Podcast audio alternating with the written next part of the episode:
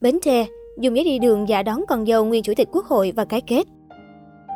Trong thời gian siết chặt giãn cách, rất nhiều câu chuyện khiến người xem ấm lòng như hỗ trợ người nghèo về quê, người dân cho nhau từng bó rau, thớ thịt thì cũng không ít câu chuyện khiến dân tình ngán ngẩm. Cụ thể mới đây, Công an huyện Long Hồ, tỉnh Vĩnh Long đã tạm giữ Phạm Thành Nhân, 26 tuổi, ngụ xã Châu Hòa, huyện Dòng Trơm, tỉnh Bến Tre, cùng chiếc ô tô mang biển kiểm soát 71A 10323 vì có hành vi làm giả giấy đi đường.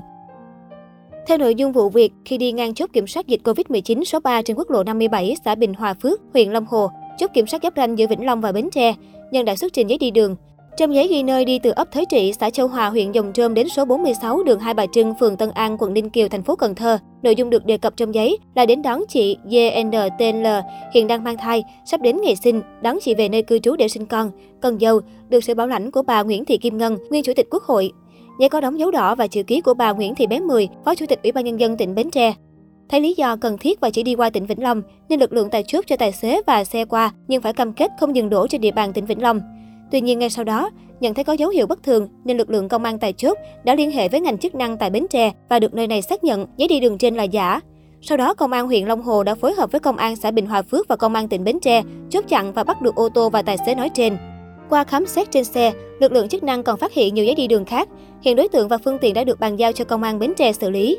Ngoài ra, mới đây, mạng xã hội cũng lan truyền thông tin về việc một xe cấp cứu chở chui ba người. Đáng lên án là chiếc xe này hú còi in ỏi. Cụ thể, đội cảnh sát giao thông trật tự công an thành phố Thủ Dầu Một Bình Dương cho biết, lực lượng chức năng tại chốt kiểm dịch cầu Phú Cường thành phố Thủ Dầu Một đã lập biên bản vi phạm đối với tài xế Nguyễn Thành Nhất 20 tuổi quê Bình Phước vì có hành vi lái xe cứu thương không được cấp thẩm quyền cấp phép chở người từ thành phố Hồ Chí Minh vào địa bàn Bình Dương. Được biết, lực lượng chức năng tại chốt kiểm dịch cầu Phú Cường phát hiện ô tô 60B02705, loại xe khách 16 chỗ, có kết cấu bên ngoài giống xe cấp cứu, lưu thông hướng huyện Củ Chi thành phố Hồ Chí Minh về tỉnh Bình Dương. Khi ô tô này qua chốt kiểm soát dịch thì bật còi hú inh ỏi với ý định đi luôn mà không dừng.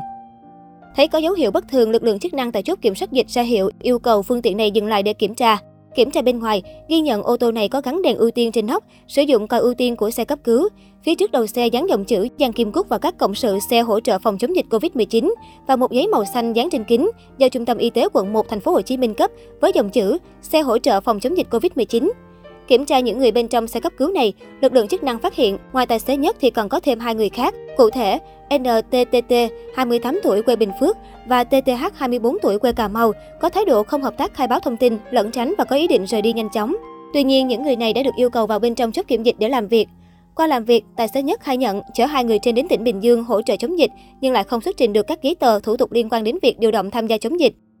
Bên cạnh đó, quá trình làm việc, những người này đều trả lời vòng vo, trình thẻ tình nguyện viên có tên người khác. Sau đó, lực lượng chức năng lập biên bản đối với tài xế nhất với ba lỗi, gồm sử dụng thiết bị phát tín hiệu ưu tiên và không có giấy phép của cơ quan có thẩm quyền cấp, không có giấy phép lái xe, không thực hiện biện pháp bảo vệ cá nhân đối với người tham gia chống dịch và người có nguy cơ mắc dịch bệnh theo hướng dẫn của cơ quan y tế. Từ đó, lực lượng chức năng đã lập biên bản vi phạm hành chính đối với tài xế nhất, tạm giữ các giấy tờ và phương tiện vi phạm để xử lý theo quy định của pháp luật. Ngoài ra, ba người bị yêu cầu nhanh chóng quay lại điểm xuất phát để đảm bảo an toàn phòng chống dịch.